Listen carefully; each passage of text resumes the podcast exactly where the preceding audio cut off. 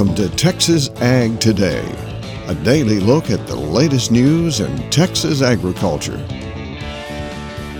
Texas Ag Today is produced by the Texas Farm Bureau Radio Network, with the largest farm news team in the Lone Star State. Now, here's the host of Texas Ag Today, Carrie Martin. Hello and welcome back to another episode of Texas Ag Today. I'm your host, Carrie Martin, and we're wrapping up our first week of this brand new podcast. We have the largest and most experienced farm news team in Texas standing by to bring you all of the latest news in Texas agriculture. August was hot and dry for West Texas cotton producers. I'm Tom Nicoletti, and I'll have more on that story coming up on Texas Ag Today. The Texas and Southwestern Cattle Raisers Association Convention and Expo are going virtual this year. I'm Jessica Domel, and I'll have that story coming up. Plus, we'll have the latest news from Washington and a complete look at the markets coming up later in the podcast. But first, here's a look at news headlines. August was hot and dry for West Texas cotton producers. Tom Nicoletti visits with one Southern Plains cotton grower about conditions on his farm. We go to West Texas, and Eddie Griffiths is standing by reporting for us, and uh, also in his cotton field out there. And uh, Eddie, uh, as uh, we uh, conclude the month of August, tell us about the uh, the conditions out there from a standpoint of rainfall and, and the heat. Well, Tom, it's been hot and dry through the month of August, as it was pretty much through the month of July, and we've probably gone through about as many resources of irrigation as we can. And as far as the cotton, corn, and sorghum crop, they're utilizing every bit of that moisture and still really not any rain in the forecast to speak of that, that will be beneficial to this crop at this time. So probably what we're going to start seeing, we're going to we're seeing cotton throw that white flag of surrender up, even on the irrigated side, saying that it's had enough and it's probably done for the year. And hopefully the yield potential will be there for that crop, but could have been a lot better with, with some rainfall. I know grape producers are going to see what they they've got out there. For grape producers, this has probably been a good year because hot and dry, that, that bodes well for grapes and they're checking sugar content right now and going to start getting those off the vine. How are the winds uh, out there at this point? The winds, Tom, have not been terrible. You know, generally, when you and I have a conversation, wind is going to be a part of that conversation. We're going to have our our normal 10, 20, 30 mile an hour winds, but we've been able to keep it below that 40, 50 mile an hour mark. And, and that helps. I mean, when you have temperatures at 100 plus degrees and then turn on a furnace of 30, 40 mile per hour winds, the supplemental irrigation that we're putting on out there becomes pretty much null and void because evaporation takes that and the crop's not able to utilize that moisture. At what stage are these uh, crops, uh, Eddie, in the growing stages? Well, cotton, pretty much, you can look across the board, whether it was early planted, late planted, replanted, it's getting to the point of no return. It's going through cutout, it's done all that it's going to do, you're going to start seeing producers probably start applying harvest aids. I would suspect middle of September on some crops, especially the dryland crop. That crop has been done for a while, so they'll be going out there getting that crop ready to come out of the field. Sorghum corn is all over the board. If it's replant, early planted, you're going to see a little bit of everything. Me personally, I have some late corn and it's tasseling right now you know, I was hoping that with it being later that we would see cooler temperatures, some moisture to help get that crop through. That's not happening. So pouring irrigation to it, and I hope it's enough that it'll it'll be able to to make some pretty decent corn. But it, it's optimally that's not what we're looking for this time of year. That's the hand Mother Nature has dealt us, and we'll just deal with it. That report coming to us today from Eddie Griffiths out in West Texas. I'm Tom Nicoletti with the Texas Farm Bureau Radio Network. The Texas and Southwestern Cattle Raisers Association Convention and Expo are going virtual this year. Jessica Domel has more.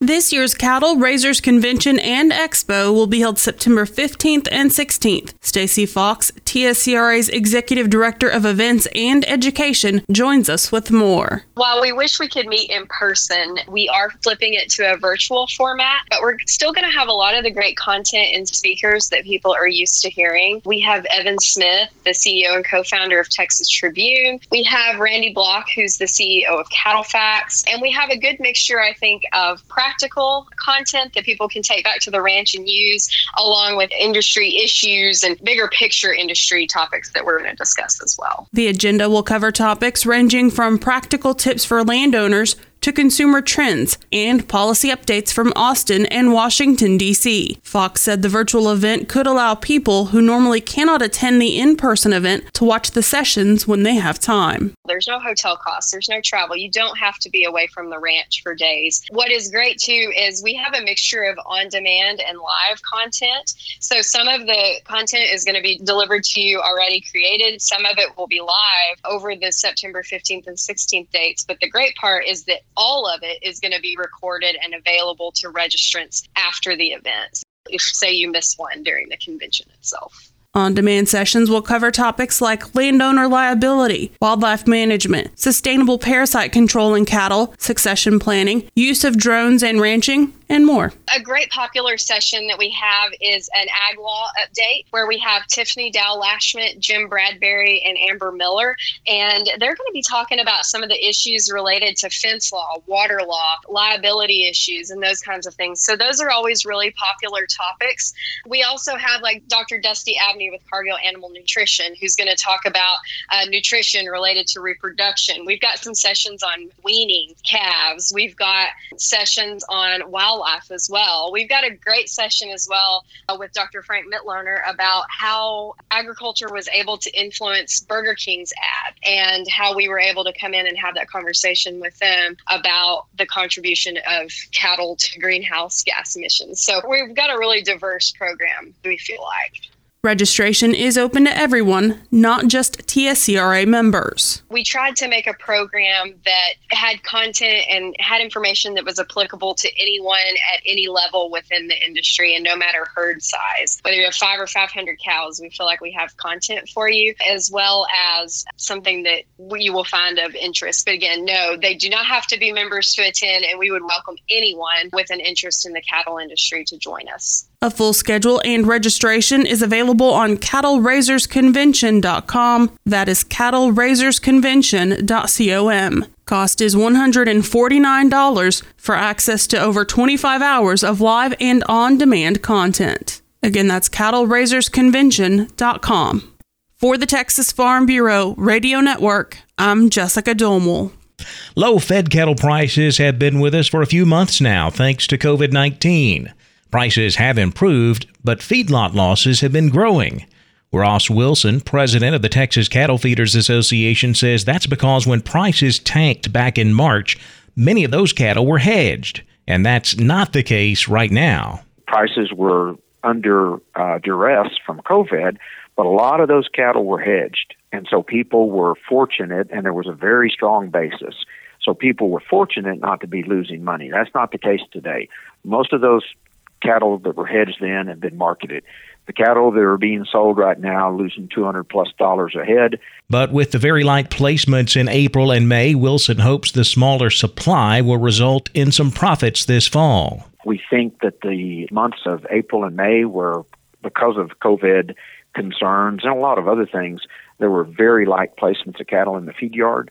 So that'll manifest itself later this year, and we're looking for prices to rally into the fall. I'm not going to attempt to predict to what level and when, but uh, our our members continue to be optimistic. But right now, it's pretty tough. Texas cattle feeders Ross Wilson. A group of U.S. senators is asking for COVID 19 aid for wheat growers. Members of the Senate Agriculture Committee, as well as other Senate colleagues, sent a bipartisan letter to U.S. Secretary of Agriculture Sonny Perdue that letter is requesting that funds in the CARES Act be provided to wheat growers of all wheat varieties to address price impacts from COVID 19. Texas Senator John Cornyn has signed on to that letter. New pandemic relief for agriculture may be back on the table after Treasury Secretary Steve Mnuchin agreed this week to try to resurrect failed talks with congressional Democrats. Mnuchin spoke by phone with House Speaker Nancy Pelosi after a key Democrat asked him to do so at a House hearing. Oh, I believe there's enormous uh, agreement on the PPP. I think there's uh, an agreement on money for schools. There may be a difference as to what it is. There's an agreement on enhanced unemployment going forward. There may be a slight disagreement in what the amount is in calculation. I think there's been uh, an, an agreement on direct payments, as I mentioned earlier. There was even an agreement on postal. But Mnuchin, Pelosi, and top Senate Democrat Chuck Schumer remain far apart on top line numbers. Unfortunately, uh, Senator Schumer and uh, Speaker Pelosi do not want to sit down at the negotiating table unless we publicly agree on a top line. My own opinion is we should go piece by piece in any area of the legislation we can agree on. We should have the House and the Senate pass. House Democrats included some agriculture aid in their HEROES Act, which the Senate GOP never took up. Senate Republicans added 20 billion in direct agriculture aid in their latest proposed bill, while USDA continues to distribute some 34 billion under the earlier CARES Act. The growth of drought coverage nationwide has led to growing concerns as winter wheat planting gets underway and pasture and rangeland condition deteriorates in places. Rod Bain reports from Washington. As winter wheat planting begins in parts of the country, it's worth noting that almost a quarter, 24% of the U.S. winter wheat production area is currently in drought. Compare that to a year ago in early September 2019 when only 8% of the U.S. production area was in drought. Which USDA meteorologist Brad Rippey says is a growing concern. Especially from winter wheat, hard red winter wheat country westward, also of concern? Rangeland and pasture conditions are at their lowest levels since the drought of 2012, based on USDA NASS condition numbers. So we are certainly seeing impacts from this wide ranging drought that is primarily affecting the West, but also has snaked its way into parts of the Midwest with drought intensification increasing nationwide, as almost 40% of the contiguous U.S. was recorded in drought as of September 1st. I'm Rod Bain reporting for the U.S. Department of Agriculture in Washington, D.C. The Texas Parks and Wildlife Department is hosting a drawing that will allow some Texans the opportunity to harvest a large alligator gar. I'm Jessica Domel, and I'll have more on Texas Ag today. Plus, Texas veterinarian Dr. Bob Judd discusses a deadly condition for young dairy calves. Stay with us, those stories are coming up next on Texas Ag Today.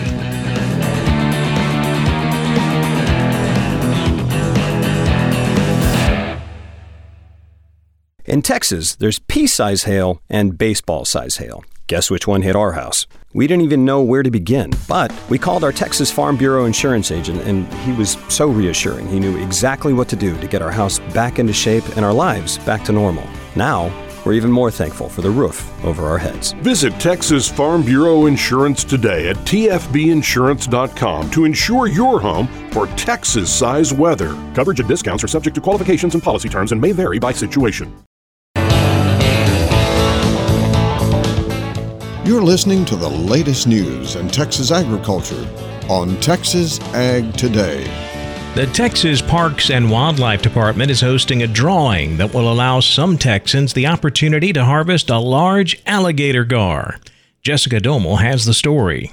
Are you interested in catching a large alligator gar? This month, the Texas Parks and Wildlife Department will accept entries for a drawing to harvest a large alligator gar from one of the most popular segments of the Trinity River. Anglers with a license year or a year from purchase fishing license can enter the drawing for an opportunity to harvest an alligator gar more than 48 inches long from a section of the Trinity River. The section of the river covered by the harvest authorization is from the I 30 bridge in Dallas downstream to the I 10 bridge in Chambers County, including Lake Livingston and the East Fork of the Trinity River upstream to the dam at Lake Ray Hubbard. That includes the following counties Anderson, Chambers, Dallas, Ellis, Freestone, Henderson, Houston, Kaufman, Leon, Liberty, Madison, Navarro, Polk, San Jacinto, Trinity, and Walker. TPWD's Inland Fisheries Director Craig Bonds said that segment of the river has become one of the most popular destinations in the world to catch a large alligator gar. The harvest authorization drawing was implemented last year to give anglers the opportunity to harvest one of the large gar while preventing overfishing on the river. Winners of the random drawing will be notified by October 15th and will have until October 31st of 2021 to harvest a large alligator gar from the river. Last year, 150 people had the opportunity. All alligator gar, including those harvested by winners of the drawing, must be reported on the My Texas Hunt Harvest mobile app or website within 24 hours of being caught on a public freshwater or saltwater body. You can apply for the large gar harvest authorization and report catches on the My Texas Hunt Harvest app. For the Texas Farm Bureau Radio Network, I'm Jessica Domel. Texas dairymen should be on the lookout for a deadly condition in young dairy calves. Dr. Bob Judd has more on this very serious problem. For those of you raising dairy calves, abomasal bloat is a real problem. Abomasal bloat is due to the rapid accumulation of gas in the abomasum, which is the last of the calf's four stomach compartments and the only one functional in a very young calf.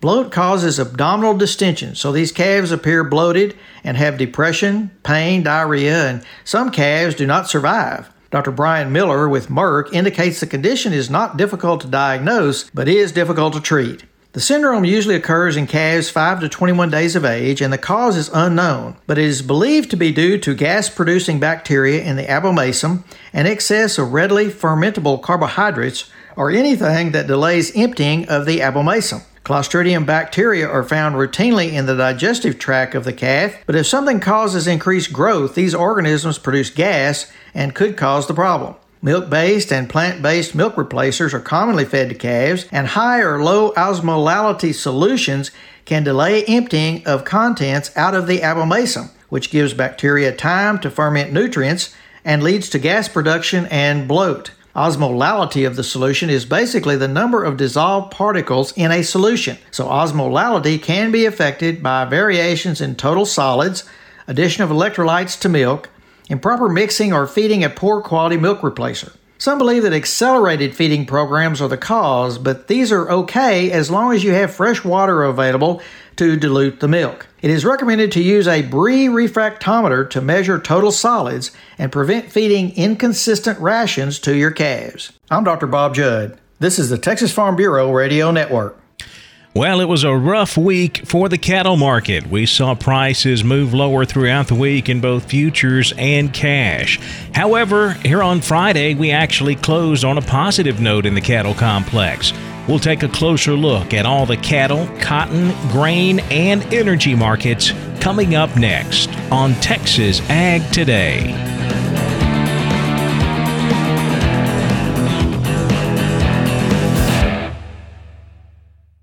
After my first car accident, I feared the biggest damage would be to my wallet.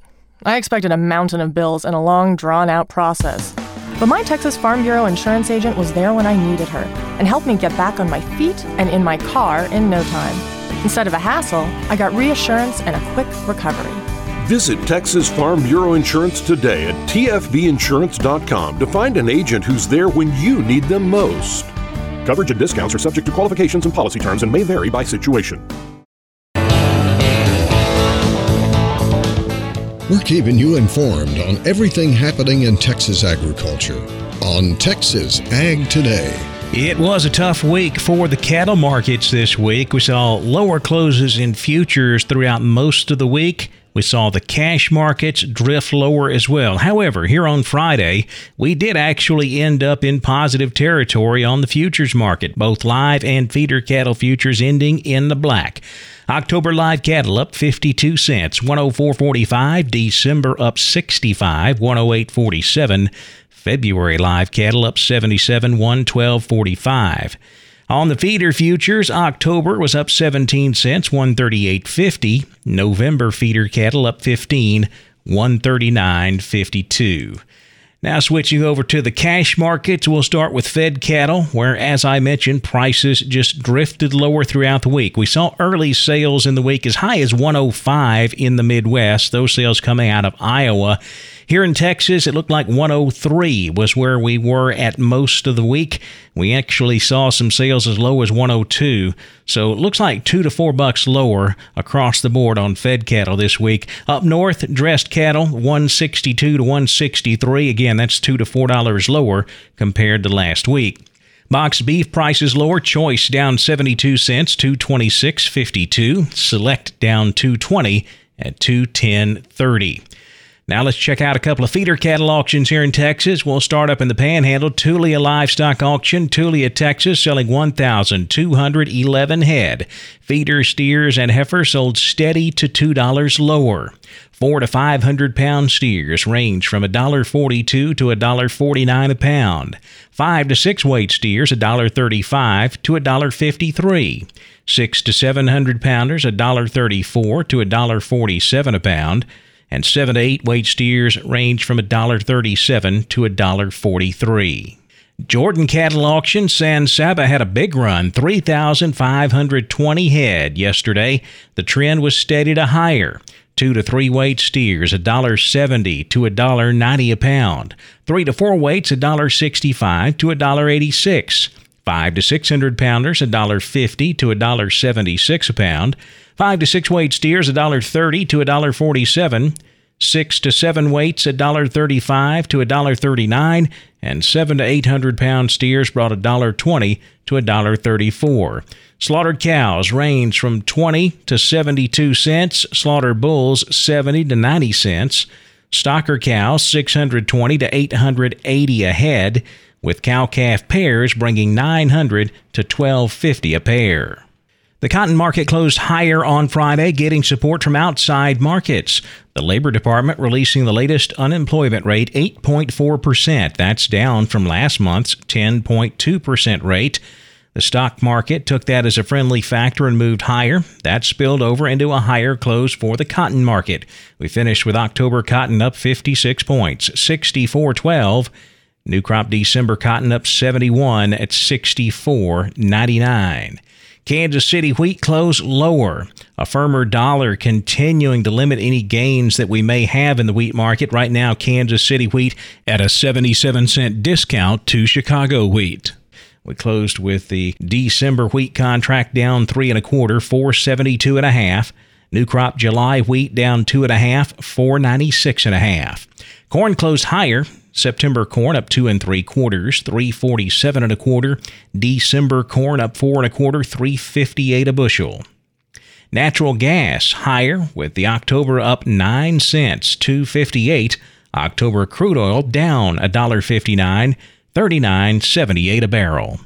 Well, that wraps up this first week of the Texas Ag Today podcast. Thanks so much for joining us. I really appreciate it. If you like what you hear, please hit that subscribe button. That way you don't miss an episode. Also, we'd appreciate a review or a rating. Uh, if you're on Apple Podcasts, be sure to rate us and review us. That's a great way to tell others that we've got a good podcast going and they ought to check us out. Well, have a great Labor Day weekend.